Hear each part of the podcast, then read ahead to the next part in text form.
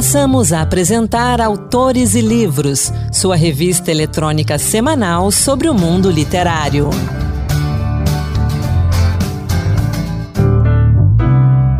Olá, começa agora o Autores e Livros, a revista literária da Rádio Senado.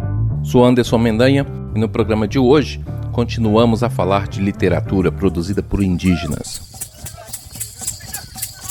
No programa anterior, autores e autoras indígenas falaram da importância da literatura para aproximar indígenas e não indígenas aqui no Brasil. Hoje vamos falar um pouco da estrutura dessa linguagem. É uma literatura de grande riqueza que vai além do modelo ocidental e que tem algumas características marcantes, como a oralidade, a performance e a representação gráfica.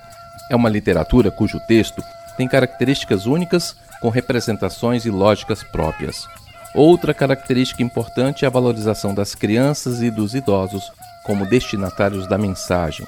Valorizar a infância é a garantia da continuidade da cultura, enquanto reverenciar os mais velhos é ter a segurança de que as tradições serão passadas adiante. Por muito tempo, o conhecimento dos povos originários esteve à margem da literatura brasileira, pois não estava escrito. Nas últimas décadas, essa realidade tem mudado. Cada vez mais autores de origem indígena vêm produzindo romances, contos, poesias, ensaios e textos dos mais diversos estilos, colocando no papel ou na internet, no formato digital, sua cultura e seu pensamento. Então, continuemos a nossa viagem pelo mundo da literatura produzida por indígenas. Aurita Tabajara nasceu em 1980 no Ceará na aldeia de Poeiras, do povo Tabajaras. Escritora, poeta e contadora de histórias, ela é a primeira cordelista indígena do Brasil. Nas suas obras, sempre em rima e em estilo cordel, ela aborda a história do povo Tabajara, a posição da mulher dentro das comunidades e a vida na cidade grande. É autora de três livros, entre eles O Magistério Indígena em Versos e Poesia, adotado pela Secretaria de Educação do Estado do Ceará, em 2020, Aurita se enveredou pelo audiovisual com a realização do documentário A Mulher Sem Chão. Aurita Tabajara fala das suas origens e da importância da literatura indígena. Sou Aurita Tabajara, nascida longe da praia, fascinada pela rima e melodia da jandaia. No Ceará foi a festa, meu leito foi a floresta nas folhas de samambaia. Minha essência ancestral me encontra cordelizando, em amparo faz-me existir e ao mundo eu vou contando que a minha forma de amar ninguém vai colonizar, de arte vou me armando. Filha da mãe natureza, mulher guerreira eu sou, com a força feminina cinco séculos atravessou. Cada vez mais sábia e forte, o meu medo é a morte que o preconceito gerou. Hoje, esta mulher levanta com letra e voz autoral contra toda violência por um amor ancestral de um corpo ensanguentado, usado sem ser amado, mas com espírito imortal. Minha avó é referência desde o tempo de menina. Até me tornar mulher, as histórias que ela ensina me incentivam a falar que a mulher tem seu lugar, raiz que nunca termina. Eu sou Aurita, do povo Tabajara. Nós estamos localizados a 400 quilômetros de Fortaleza, na divisa com o Piauí. Foi aonde eu cresci, nasci, cresci e é, ouvi e escrevi as minhas primeiras histórias. É, morei 11 anos em São Paulo e 2020 precisei voltar por conta da pandemia. Sou contadora de histórias por conta de ser neta de Francisca Gomes Tabajara, parteira, benzedeira, mesinheira e uma das maiores contadoras de histórias da região. Hoje, com seus 93 anos, bem lúcida e bem saudável. Nunca tomou banho de água quente nem viu avião. Como eu venho de uma família muito da poesia, meu avô era vaqueiro e as toadas que ele cantava com gado, ele falava com gado, me chamavam muita atenção e as declamações que a minha avó faz até hoje, os meus tios, ninguém sabe ler nem escrever no papel, mas sabem ler muito bem as coisas da natureza e as coisas da vida, do mundo, da nossa ancestralidade, daquilo que é sagrado para nós. E é por isso que as histórias existem. E essas histórias, elas precisam ser escritas e publicadas é, eu vejo hoje que a literatura indígena é uma literatura escrita por indígenas, né? Vale lembrar que literatura indígena é escrito por indígenas. Pessoas não indígenas que escrevem sobre a cultura indígena não é uma cultura, não é uma literatura indígena, é indigenista. A literatura indígena é escrita por indígenas. E é, eu, como uma mulher indígena, cordelista, nordestina, escrevo muito até hoje é, sobre a, a, nossa ancestralidade, sobre a cultura do meu povo. Do, lembrando que o povo Tabajara está em três estados: Ceará, Piauí e Paraíba, mas são três estados com culturas e tradições diferentes. Que a gente precisa entender que cada cultura de cada povo tem a sua, tem a sua cultura própria ancestral, tem as suas formas de rituais e de pinturas. E assim a literatura indígena ela vem com essa importância de, de passar conhecimento não só para os povos não indígenas, mas também para o, os próprios indígenas, porque nós não conhecemos, eu, por exemplo, não conheço é, 305 povos no país, não conheço todos os povos indígenas no país, não vivi em todas as aldeias, eu tenho propriedade de falar do meu povo, mas dos outros povos eu não vivenciei. Então, essa literatura ela vem também para a gente conhecer a cultura dos nossos parentes, a cultura dos nossos, as culturas dos nossos povos, né? E para o não indígena, para que nós se, possa ser respeitado, né? De uma forma onde o não indígena conheça a cultura, a história dos, do, dos povos escrita e contada por nós. Chega do não indígena dizer o que acha de nós, o que nós somos. Nós temos, nós sabemos escrever em português e para isso a gente escreve para levar até a, a, sociedade não indígena que nós existimos e que nós estamos aqui, que nós precisamos estar inseridas, inseridos dentro de todos os espaços. Né? E a literatura ela tem uma importância muito grande né? de chegar a, a, essas, a esses olhos, né, a esses ouvidos e, as, e a gente desconstruir esse pensamento errôneo que a sociedade implantou na nossa cabeça que todos os indígenas são iguais, não são, né? E a literatura ela tem uma, uma importância muito grande nesse caminho.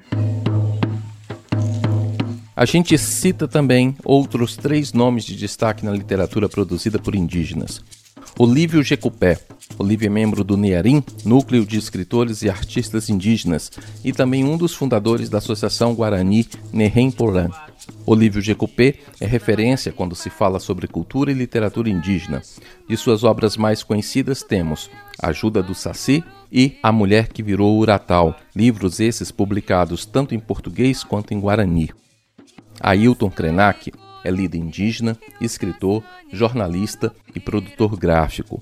Trabalha na causa indígena desde 1980 e é fundador da ONG Núcleo de Cultura Indígena, sendo uma importante voz do povo indígena ao discursar na Assembleia Nacional Constituinte, que elaborou a atual Constituição Federal Brasileira. Entre suas obras estão Ideias para Adiar o Fim do Mundo e O Amanhã Não Está à Venda. Graça Graúna, escritora formada em letras pela Universidade Federal de Pernambuco, Graça Graúna é uma das mais famosas artistas indígenas do país. Entre suas obras estão Tessituras da Terra, Flor da Mata, O Coelho e a Raposa e também Baak, o Pequeno Deus. A gente vai voltar a falar mais desses autores em 2022. Vamos agora para um breve intervalo e daqui a pouco voltamos. Estamos apresentando Autores e Livros.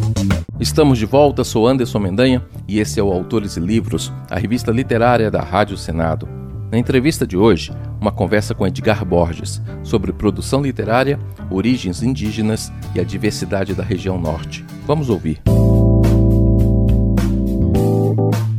Entrevista. De origem indígena, Edgar Borges tem três livros publicados: dois de contos, Roraima Blues de 2008 e Sem Grandes Delongas de 2011. E foi lançado recentemente um livro de poesias, Incertezas no Meio do Mundo. Edgar, que mora em Boa Vista, em Roraima, também é jornalista, sociólogo, mestre em letras, pai, colecionador e adora ler HQs de todos os tipos. Edgar é o convidado hoje aqui conosco no Autores e Livros. Seja muito bem-vindo. Oh, muito obrigado, obrigado pelo convite. É, chega a ser até engraçado ouvir a, minha, a descrição de todas as coisas que eu gosto, sobretudo disso da, do colecionismo na voz de outra pessoa. Estamos aqui como escritores, no entanto. Edgar, como começou a sua aventura pelo mundo dos livros quando você deixou de ser leitor e passou também a ser escritor?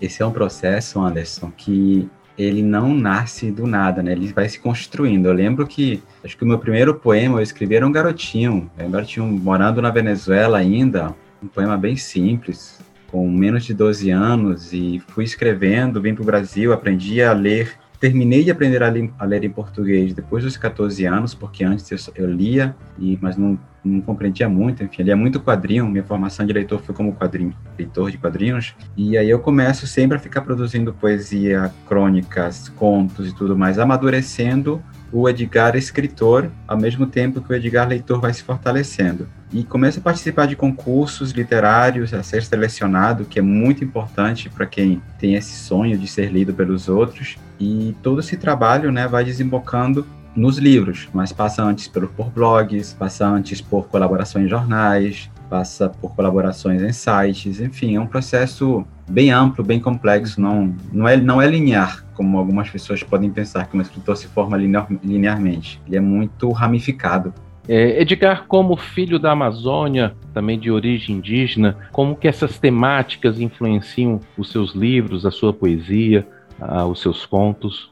Olha, a Amazônia está presente sempre na minha literatura, seja de forma direta ou indireta. É, eu estava relendo o livro de poesia, se, o tanto que eu falo de rio, de calor, de situações de árvores, do, do nosso clima aqui, é muita coisa. Então, de certa forma, isso se reflete o tempo inteiro. E tem a questão social também, que acaba também rebatendo ali nos contos, sobretudo na, na prosa. Sobretudo na prosa, sempre me vejo citando aqui ali alguma coisa relacionada ao meio ambiente, que é o ambiente amazônico do extremo norte do Brasil.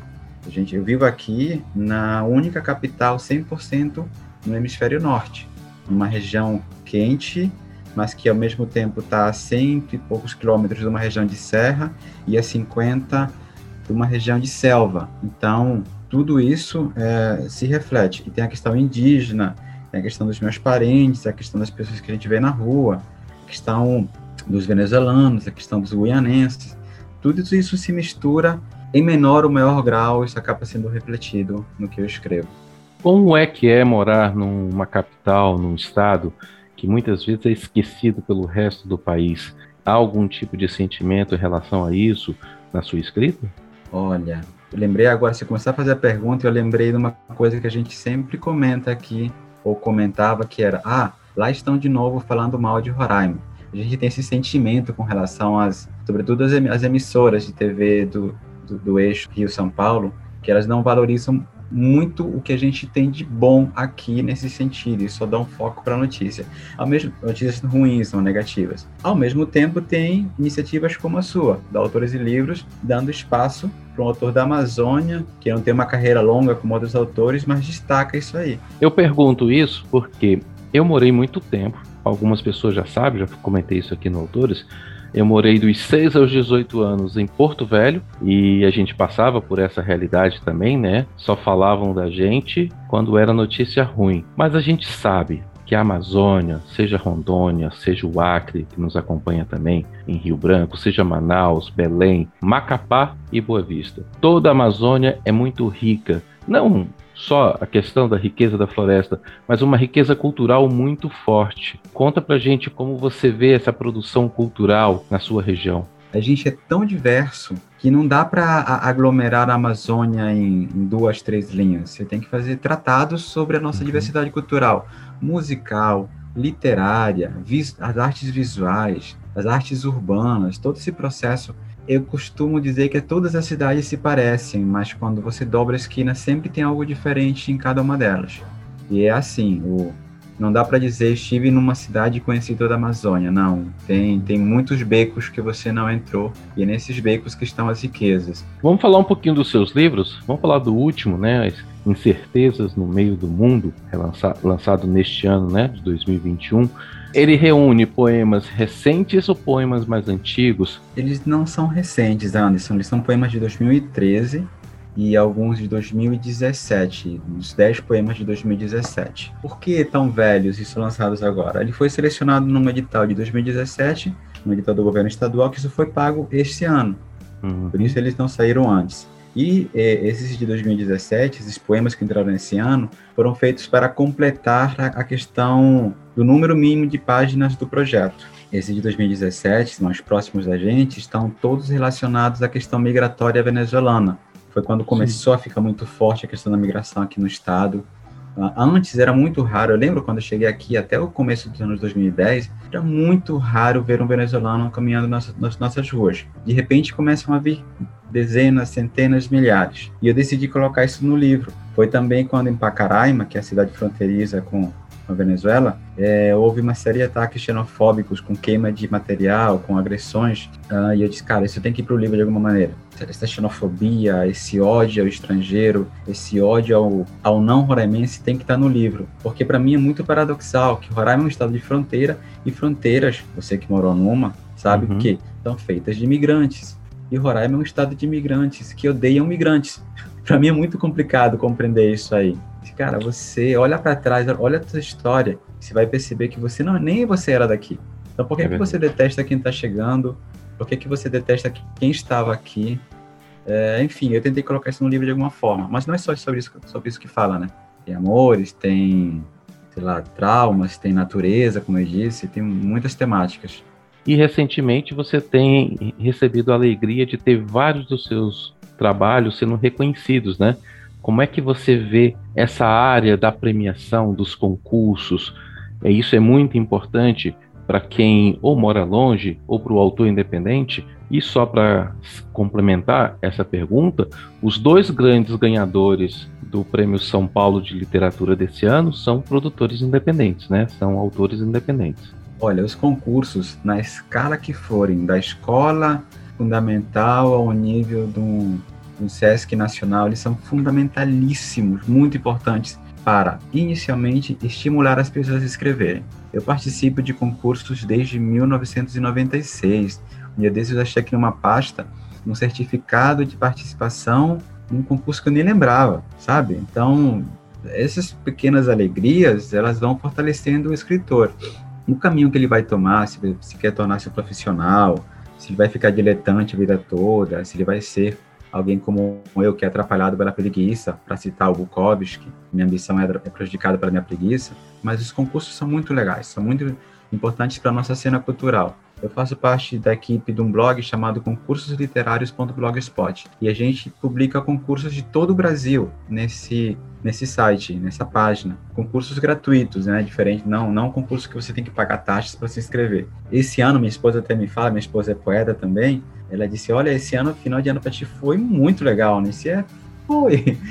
Eu me inscrevi num, num monte de coisas e elas de repente começam a aparecer os resultados e e eu fico muito feliz, porque não se trata apenas de escrever um livro e publicá-lo e distribuí-lo. Toda vez que sai uma seleção, eu fico muito feliz. E fico feliz pelas demais pessoas que são selecionadas. E aí eu quero citar a importância dos concursos, seja como você falou, em qualquer nível, seja escolar, seja o que traz apenas certificados, seja os grandes concursos que trazem premiação em dinheiro, publicação. O autor de Torto Arado, Itamar Vieira Júnior, disse que o livro dele, foi rejeitado por várias editoras. E aí ele conta que resolveu focar nos concursos. E o resultado está aí, né? Premiado, e aí isso abriu portas. É, é difícil ser um autor é, nos tempos de hoje? Acho que sempre foi difícil, porque não se trata apenas de suar para verbalizar aquilo que você tem na cabeça. Trata-se de, de, além da, da criação, viabilizar a produção. E depois disso vem o grande nó, mas o grande nó da distribuição.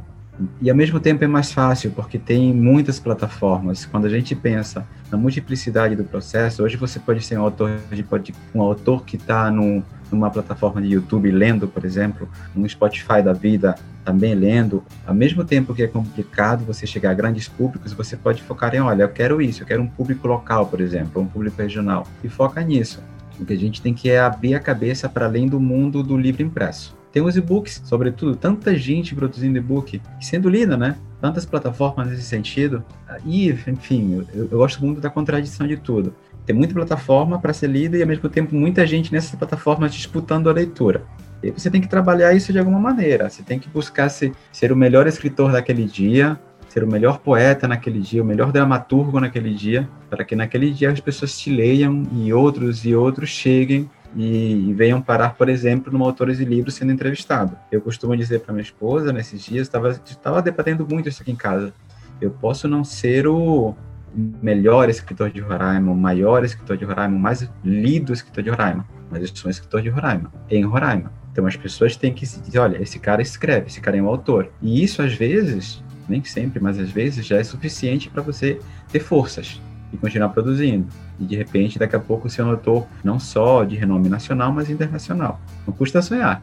Então, para a gente encerrar aqui nossa conversa, daria para a gente ficar conversando muito tempo, né? Tem tanta coisa ainda para falar. Como é que você vê as oportunidades hoje que o mundo digital traz para os autores? Olha, é uma oportunidade talvez única na história da humanidade, porque a gente sai de uma plataforma fixa que é o papel uh, e vai para uma plataforma que se estende por computadores, televisores, celulares e ao mesmo tempo é um baita de um desafio porque é muita gente que percebeu que é um caminho, né? É uma que pode todo mundo pode pode usar. E aí basta basta não, né? É necessário que quem quiser se aventurar nesse, nessas plataformas tenha a noção de que o caminho é longo, a jornada é árdua que se quiser ficar só nessa plataforma tem que trabalhar muito na divulgação, na escrita bonita, de bonito no sentido de, de que agrade ao leitor e que se agrade a si mesmo, na produção diária, ser um o seu próprio agente literário. É complicado, né, nesse sentido, e é recompensador quando alguém chega e te diz, olha, gostei do teu poema. Quando alguém chega no inbox, manda um e-mail, deixa um comentário, gostei, alguém retuita, enfim, eu tenho vários amigos que não têm livros, não têm intenção de ter livros e estão muito felizes produzindo para Instagram, Twitter, Facebook e outras plataformas. E eu digo, cara, se é isso, então vai, se joga. Como hoje um amigo escreveu, às vezes a gente vem e joga um verso no abismo e ele devolve. Então, se joga no abismo da literatura, porque o voo é longo. Edgar Borges, obrigado pela sua participação aqui no Autores e Livros. Obrigado por estar conosco. E eu deixo o convite. Volte Volte para a gente continuar conversando sobre literatura, sobre poesia, e eu também quero que você volte para um dia para a gente conversar sobre quadrinhos. Vamos, vamos conversar sobre quadrinhos, fazer uma, fazer uma mesa redonda de quadrinhos aqui. Eu acabei de ler um sobre Guimarães Rosa, estou impactado, o Grande Sertão Veredas, impactado até agora. Há duas semanas ali continuo pensando nele. Nunca tinha lido Guimarães, já fiz poemas, já fiz contos inspirados agora. Depois da leitura, assim, estou fanático. E tamo aí. Muito obrigado pelo convite, fiquei muito feliz. Sou um ouvinte do Autores e Livros semanalmente. Conheci esse ano, espalho para os seus amigos. Muito feliz, muito obrigado. Não, não tenho mais o que dizer. Edgar, obrigado. Até a próxima. Abraços. O livro de Edgar Borges está à venda por 30 reais para quem mora em Roraima e 35 reais em outras cidades brasileiras. Os detalhes estão no blog Crônicas da Fronteira. Anota o endereço edgarb.blogspot.com ou no Instagram Edgar underline Borges underline. No Encantos Diversos de hoje, Marluce Ribeiro apresenta a vida e a obra do poeta potiguar José Bezerra Gomes. Encantos Diversos Poemas que tocam. Hoje em clima natalino, o Encantos traz para você versos do poeta potiguar José Bezerra Gomes, que viveu de 1911 a 1982. Natural de Currais Novos, no Rio Grande do Norte, a obra de José Bezerra Gomes aborda a temática regionalista nordestina. Exemplo disso encontramos no poema Meditação para Evocação da Cidade Multiplicada. Quando meus olhos encantados contemplarem a cidade multiplicada, apontai-me todos a rua em que guardei minha infância. A casa singela, solidária, olhando para a Praça Cristo Rei. Sede por mim, quanto por ela mesma, a cidade toda multiplicada. Facultai-me o dia amanhecendo para a beleza da luz do sol, vivificando o mais obscuro batente da cidade multiplicada. Deferi-me o silêncio da noite enluarada, revelando-me a imagem infinita da sombra da torre da igreja matriz de Nossa Senhora Santana, glorificando o patrimônio do tesouro eclesiástico da cidade multiplicada. Sede por mim mesmo, uno e por ela mesma única, a cidade de Currais Novos. Publicou romances como Os Brutos, em 1938, Porque Não Se Casa, em 44, e A Porta e o Vento, no ano de 1974. Em 75, lançou Antologia Poética. Agora você ouve um poema que evoca a infância, intitulado Espelho das Cinco Faces. Minha avó, mãos caducas, cabelos brancos, cercada de netos, os filhos abençoando. Minha infância, fitas de Tom Mix, medo das almas, bancos escolares, lições decoradas. Minha terra, fogueiras acesas, milho assado, fogos do ar, Senhor São João. Minha riqueza, notas de maço de cigarro, a meninice correndo nua, pátio em roda do brejuí, meu cavalo de pau galopando, minha primeira namorada, mãos frias, faces coradas, coração batendo, olhares furtados. Para homenagear esse grande poeta potiguar, foi criada, em apoio à cultura, a Fundação Cultural José Bezerra Gomes, em sua cidade natal, Currais Novos, no Rio Grande do Norte, que serviu de inspiração para os versos de O Cântico da Terra. Nunca percorri as cinco partes do mundo, Europa, França e Bahia, mas vi os retirantes da minha terra nas longas caminhadas das grandes secas como se fossem os sobreviventes de todos os cataclismos. Nunca vi o espetáculo das belas cataratas do mundo, mas vi os rios da minha terra correndo nas grandes cheias com a violência das correntezas que nunca foram navegadas. Nunca vi as grandes orquestras sinfônicas regidas pelos grandes maestros internacionais, mas escutei o toque dos cegos das feiras nordestinas como se uma lágrima estivesse rolando na face de todos os cegos do mundo. 25 de dezembro marca os 422 anos de fundação da cidade de Natal, capital do Rio Grande do Norte, que inspirou a dupla Linda Baby e Pedrinho Mendes e deu origem à canção Cidade do Sol. Aproveito para desejar Feliz Natal para você. Sempre que estivesse por aqui não observasse o nosso ser nem aproveitasse o lindo olhar ao céu. Papel. Curte-se aqui ao natural. A natureza espalha o nosso chão. Estou cantando a terra que é o meu viver. E acontece que estou cansando de